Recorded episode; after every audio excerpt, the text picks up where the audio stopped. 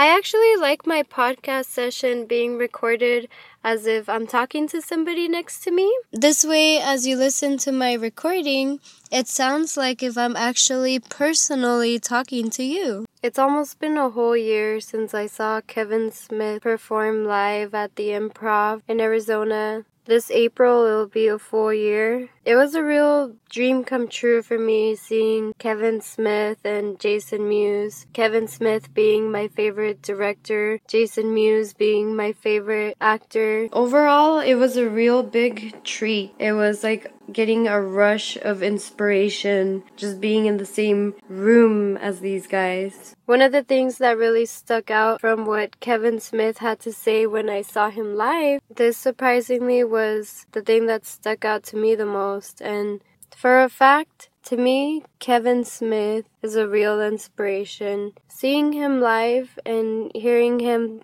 say things that I can relate to and all the positive energy that Kevin Smith has. I feel like it's because of him. Honestly, I'm here recording a podcast, not necessarily just for myself, but it's just out of a passion that I have, something that I want to do, not for a real gain or anything, but I want to do it for myself, which I'm sure I'll get into further detail at another episode. But for now, the message that I'm trying to get across is when I went to the improv, surprisingly, hearing Kevin Smith say how when you know someone that you love or truly care about and they pass away and they leave this earth forever, the easiest thing to forget is what somebody's voice sounds like because it's a very rare thing where people actually sit down and record their voice. People usually are used to taking video or taking pictures, but it is a little bit more difficult to capture their voice forever. And so, believe it or not, hearing Kevin Smith say things like that is one of the main reasons why I do my podcast. Anyways, when I was there meeting Kevin Smith and Jason Mewes, um, especially Jason Mewes. I personally met him. I went and I gave him a hug. I took a picture with him. He was being really cool. He was being really down to earth. Honestly, I was being a real nerd about it. I whipped out my action figures. I was able to get both of them right then and there signed, one by Jason Mewes and one by Kevin Smith. And I remember clear as day Kevin Smith saying to the audience, which I was a part of, if um, he's if we ever want to go down to where they're recording their new movies, such as the Mallrats 2, I believe he's calling it Mallbrats, and Clerks 3. I would definitely love to go down there and be a part of that. Drop everything in the world just to be a part of something like that. Like I said, I am definitely going to talk about stuff like that in my next session. For now, this session, I wanted to dedicate it mostly to Malcolm in the Middle and a few other things. Malcolm in the Middle. When this show first aired 16 years ago, I can't believe it's been 16 years, but I would watch the season throughout the years, just like most of us. And I would always find it so amusing to watch so far up to now in the present, like no matter what age I am, I still find this show to be so dramatically different, but in a good way that makes it funnier. So, nonetheless, I figured that no matter what age you are, you can easily recognize Malcolm in the Middle as a unique comedy show that everyone knows and loves. Anyways, well, I do. around five years ago, Frankie Muniz lived in Scottsdale, Arizona. That's um that's actually pretty cool because I mean, that's where I just got back from. And for one night that I was actually working security over there, I got moved to this place called the Barrett Jackson auction, which is where famous, really, really, really, really rich people go to see these car auctions. And apparently, this year that I was working overnight for security there, Frankie Muniz bought a 1995 Volkswagen Jetta Fast and Furious style. At the same time, he is selling his house. I'm sorry, he is selling his mansion out there in Scottsdale, Arizona for a good 3 million. The fact that I was able to secure the Barrett Jackson itself and the beautiful cars is probably the closest I will ever get to being near Frankie Muniz ever again. but it was a it was a really nice experience at the same time you have to be very respectful and responsible when you work for the rich people believe it or not randomly real quick here i wanted to mention i finally got to see deadpool yesterday I really like how Ryan Reynolds totally pulls off Wade Wilson in the movie. He proved me wrong, that's for sure. All I wanted to mention was that the entire dialogue in the movie was comedy gold. And yes, I give you permission to quote me on that.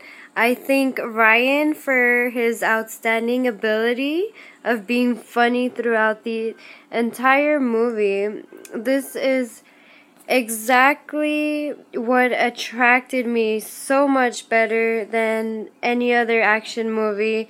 I even made a balloon action figure of Deadpool. If anybody is interested, I have pictures on my Twitter, TV Junkie. Also, it's almost impossible to sit through an average movie in a movie theater and not zone in and out a little from time to time. It does happen and it certainly like does happen to me, but honestly, I like seeing movies more than just once. I like catching as much detail in a movie and usually seeing something over and over is the best way to just really dedicate your time into quality TV and focusing your day on fictional characters which you end up hearing from more than any real other people in your life. And oh wait wait I'm sorry. Um this was just an extended explanation I had going on for how much more I prefer comedy genre so let me get back to the point in hand being now since I just rewatched Malcolm in the Middle I also recently had noticed that after 4 years that the show was over, a lot of the cast worked together to make Raising Hope.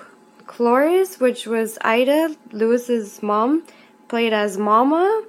Todd, one of Francis's friends, Richie, he played as Frank. And Kate, she was an extra about 16 years ago for one episode of Malcolm in the Middle and she played Shelly. Another quick little thing that I wanted to point out, in case you haven't noticed to begin with, I like pointing out little things that personally connect with me somehow, in some way.